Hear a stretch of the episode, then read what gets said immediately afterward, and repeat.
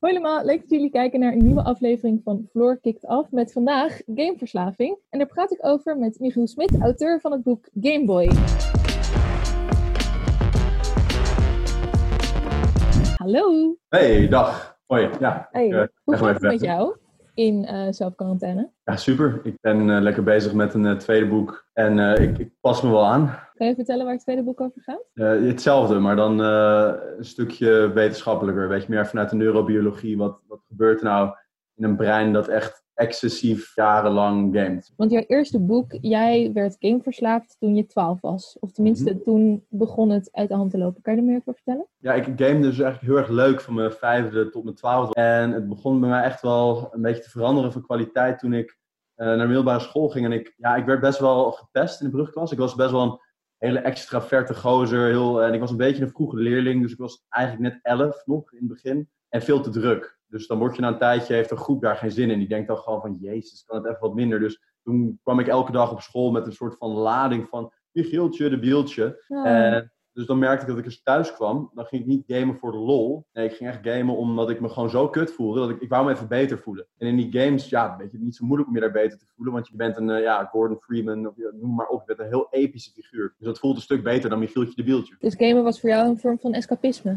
Ja, zeker wel. En, en, en opladen ook. Ik bedoel, het, het had niet per se zo slecht hoeven zijn. Het is ook best goed om iets te hebben waardoor je je weer goed voelt. Maar als dat na een tijdje alleen maar gamen is, ja, dan heb je wel echt een probleem. Want over hoeveel uur hebben we het dan? Zes tot tien uur per dag, acht uur gemiddeld. Meer dan een fulltime baan. Ik vocht er ook wel tegen hoor. Het was niet dat ik me er helemaal aan overgaf. Dan probeerde ik weer te stoppen. Dan gooide ik alle spellen er weer af. Ik heb zelfs mijn cd's allemaal kapot gebroken. Maar lukte dat steeds toch maar een klein tijdje, niet zo erg lang. Want het is nu ook dat de buitenwereld heel naar is voor heel veel mensen. En dat ze misschien hun soelaas ook gaan zoeken in games. Nee, dat is ook daar heel goed dat jullie deze serie dan doen. Want kijk, verslaving groeit altijd op een voedingsbodem. Een van de zwaarste dingen voor mensen is isolatie. Uh, weet je, het is niet voor niks dat in de oudheid had je, of als je het heel erg had gedaan, werd je gekruisigd. Als je het net iets minder erg had gedaan, werd je verbannen. Weet je, dus dat is een soort van de hiërarchie van straf. In je eentje zijn is echt best zwaar voor een mens. Dat, dat zorgt voor een zekere frustratie. En die kun je heel makkelijk weggamen. Want zodra je aan het gamen bent, ja, dan is die frustratie er niet zo. Want je hebt iets om je aandacht in te stoppen. En je hebt iets waar je je gewoon lekker door voelt. Want als we het, want als we het hebben over games, dan is er binnen het design van de videogames een heel goed systeem in intense beloningen geven. Ja. En had jij dat dus ook? Dat je,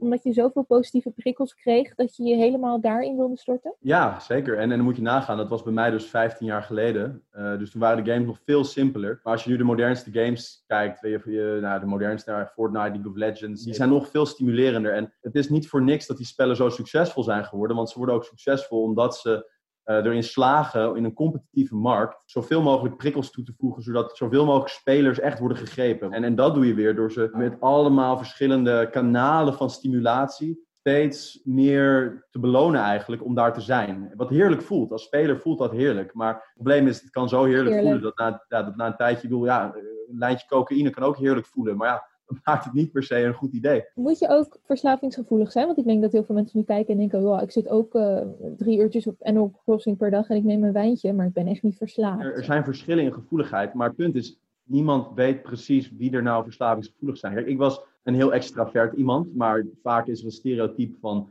de gamer als een wat meer autistisch of een meer teruggetrokken persoon. Nou, was ik totaal niet. Ik behoorde niet echt op papier tot de risicogroep. Toch ging het bij mij echt helemaal mis. We weten het nog niet helemaal, dus in principe is het altijd handig, hoeveel je ook denkt, oh, ik ben niet verslavingsgevoelig, toch op te passen. Voor de mensen die nu merken, hé, hey, ik zit inderdaad acht uur lang te gamen, omdat ik niet naar buiten ga, omdat er geen sociale controle meer is over mijn tijd. Mhm. Wat zijn de stappen die jij hebt gezet om uiteindelijk uit dat gat te komen? Ik, ik ben dus echt er tegen wezen vechten van mijn 12 tot mijn 19. Hoe ik uit, echt stopte was dat ik gewoon op mijn 19e zo gefrustreerd was over hoeveel leven ik had verspeeld. Weet je, hoeveel potentie. Allerlei sporten was ik hartstikke goed in. Ik kon best wel goed muziek spelen eigenlijk voor hoeveel tijd ik erin stak. Maar daar deed ik allemaal helemaal niks mee. En dat wilde ik stiekem wel. Dus ik, ik denk dat ik ben gestopt omdat na een tijdje bij mij ik zoveel had verkloot.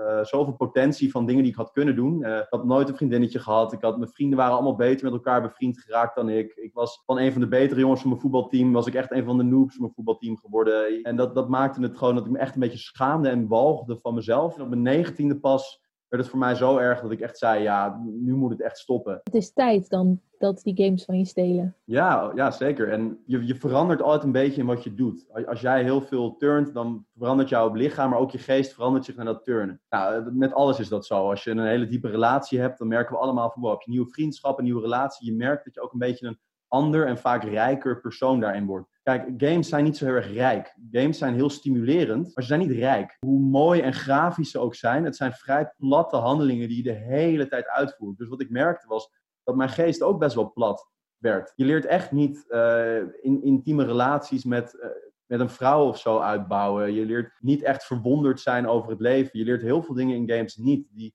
wel heel belangrijk zijn voor de, voor de echte realiteit. Kijk, want jouw hersenontwikkeling is eigenlijk een beetje gestagneerd vanaf je twaalfde. Nou, dan heb je je hele eh, tienertijd eigenlijk gemist. En we hadden het al net al over dat dit was best lang geleden. Je bent duidelijk geen twaalf meer. Maar games zijn nu veel ingewikkelder. Wat voor genre gaming was jij verslaafd aan? Ja, wel de, genres die nu ook best wel populair zijn hoor. Gewoon de shooters. Shooters ja. En uh, strategy games. Maar er is een enorme gradatie in uh, welke spellen hoe verslavend zijn. Dan heb je dingen als Fortnite inderdaad aan de ene kant van het spectrum met echt behoorlijk verslavend. En ja, uh, ik, ik, weet niet eens hoe die onschuldige titels heten. Kijk, Super Mario Land is een stuk minder heftig uh, dan Fortnite, obviously. Weet nou, Animal Crossing lijkt op een babygame, maar ik ben al 150 uur kwijt van mijn leven die ik nooit meer terugkrijg. Nou ja, maar die waren misschien wel heel leuk. Kijk, ik, ik ben niet anti-games. Ik denk dat als jij 150 uur kan gamen per jaar bijvoorbeeld, of misschien 150 uur... Dit was twee weken.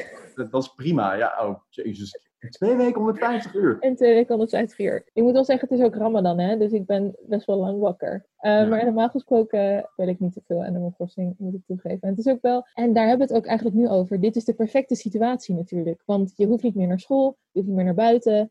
Uh, winkelen wordt afgeraden. Je kan gewoon binnen blijven en urenlang gamen. Ja. Wat doe jij nu? Want game je helemaal niet meer? Is het gewoon echt cold turkey, niks meer? Nee, ja, ongeveer wel. Uh, ik, ik, speel, omdat ik dus nu een boek weer aan het schrijven ben, heb ik met vrienden, speel ik af en toe een beetje de nieuwste games te kijken of, ik, of dingen die ik opschrijf erover, of die echt kloppen. Maar dat, dat is niet echt gamen, gamen in die zin. Ik denk dat het is wel een gevaarlijke tijd wat dat betreft. Want je kan heel makkelijk voor jezelf nu ook goed praten dat je het doet, weet je. En, en dat snap ik, weet je. Want ik, ik was zelf als gamer ook steeds in onderhandeling met mezelf. Van, oh, nou oké, okay, ik speel nog even één ding en dan mag ik dat. Het probleem is alleen dat als de jij die jij bent over twee, een paar weken of een paar maanden, die de hele tijd heeft gegamed, is niet meer de persoon die hier nu over nadenkt. Die persoon is echt veel dieper vergroeid geraakt met die games. Het is niet dat als Rutte zegt we mogen naar buiten, dat jij dan weer je oude persoon wordt en alles vergeet van wat je de afgelopen misschien twee nee. maanden hebt gedaan. Hoe meer geworteld jij bent in de realiteit, hoe kleiner de kans dat jij echt uh, wordt gegrepen door een verslaving. Want je hebt te veel om te verliezen, je hebt te veel om je af te leiden. Dus je, dan ben je wel veilig. Nou, juist omdat dat nu vaak is weggevallen, is het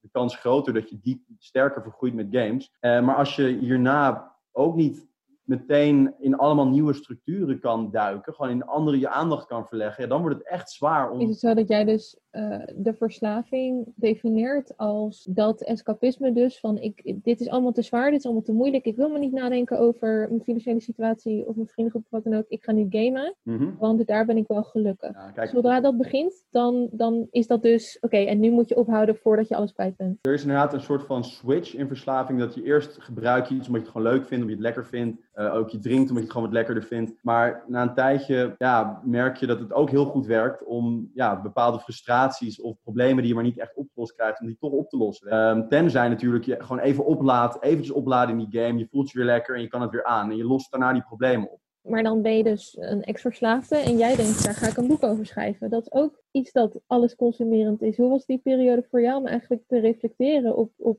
het duisterste stukje van je leven? Ook ik begon op mijn 21ste, 22ste met schrijven, maar ja, mijn geest was toen nog steeds best wel een gamergeest. En je kan bijna niet een andere activiteit voorstellen dan een boek schrijven versus videogamen. Weet je, videogamen is gewoon actie, actie, actie, en een boek schrijven is...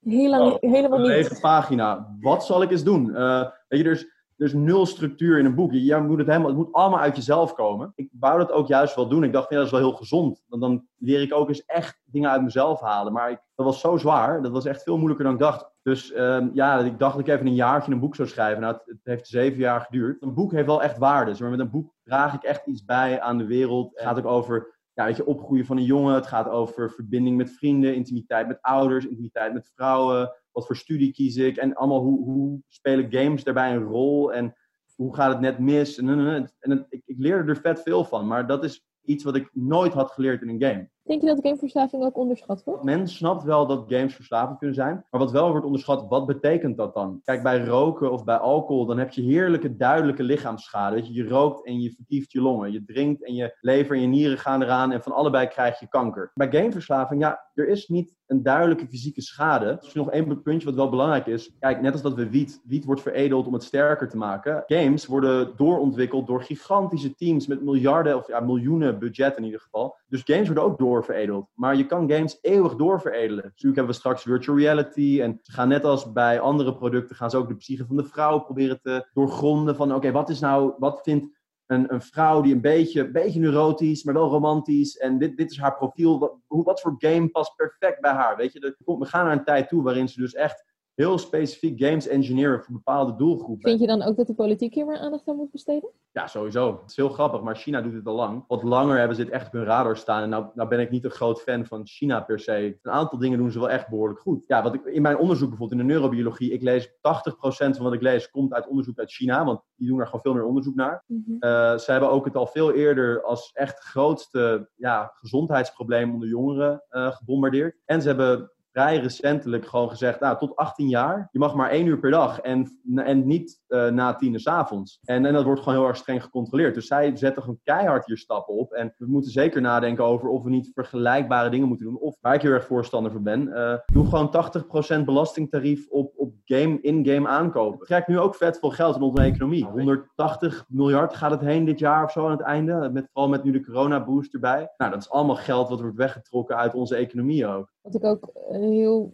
bijzonder vind aan de mindset van gameverslaving is dat mensen denken dat, het, dat je alleen jezelf ermee hebt. Maar jij zegt ook, uh, ouders hebben hier last van, uh, je omgeving, je vriendengroep. Is het dus ook hetzelfde qua hoeveel mensen het in de omgeving schaadt als andere meer bekende verslavingen? Nou ja, anders. Kijk, je hebt, natuurlijk, je hebt niet zoiets als meegamen, net als je bij meeroken hebt. Dus ik doe niet anderman persoon echt fysieke schade. En ik, ik ben ook niet dronken achter een stuur, dus ik, ik rij ook geen mensen aan. Ik ben ook niet agressief in een bar, dus dat heb je allemaal niet. Maar kijk, mijn relatie met mijn ouders werd natuurlijk hartstikke kut. En, en je wordt gewoon manipulatief. ik verbloemde heel veel van wat ik deed en ik schaamde me ook. Dus ik was niet meer eerlijk naar vrienden, niet naar ouders. En dat verpestte wel die relaties ook een beetje. Ja, ik zie best wel veel leed in gezinnen. Ouders die niet goed begrijpen hoe het nou is gekomen, wat ze eraan kunnen doen. Kinderen die ook vaak boos zijn op hun ouders omdat ze niet de steun hebben gekregen die ze wel hadden moeten krijgen. Wat zijn de plekken waar je naartoe kan gaan als je denkt: oké, shit. Uh, intervention, ik heb een gameverslaving. Naar wie kan je dan toe? Wat kan je bellen? Wat kan je doen? Ja, als je echt stevig uh, geholpen wil worden, zou ik gaan naar een Yes We Can clinics of uh, iets als Tactus even bellen. Je kan mij mailen, bellen. Ik, ik doe een soort van persoonlijke coaching. Uiteindelijk komt het allemaal neer op wees eerlijk bovenal tegenover jezelf. Wees eerlijk naar de mensen voor wie dit relevant is. Weet je, wees eerlijk naar je ouders. Pak een doel. Zet subdoelen vooral. Hak het op in, in kleinere doelen die je de stappen die je moet nemen om het te behalen. En zorg dat je elke dag een paar van die treetjes aflegt. En zorg dat je daar feedback, op een bepaalde manier feedback aan jezelf kan geven. Van, oh nice, ik heb dit gedaan, check, think. Ja, en als je dat dan bijhoudt en dan kan afvinken, en dan krijg je dus dezelfde ja, dat stimulans boost. Maak het behapbaar. Dat is, dat is wat games in zekere zin ook doen. Precies, dus uh, kleine realistische doelen. Houd voor jezelf bij. Geef jezelf ook, ook een beloning als je dat hebt behaald. En dan haal je dus de, de game stimulansen terug naar je echte leven. Ja, dus, dat mensen je boek moeten lezen. Ja, Michiel, heel erg bedankt. En nog heel veel succes. En uh, blijf gezond en blijf goed van geest. Heel erg bedankt, uh, Samja. Heel veel succes allemaal in de coronatijd. Alle HVA-studenten. Ja, hopelijk kunnen we snel allemaal weer naar de studie. Bye! Hoi, oh wacht, zo.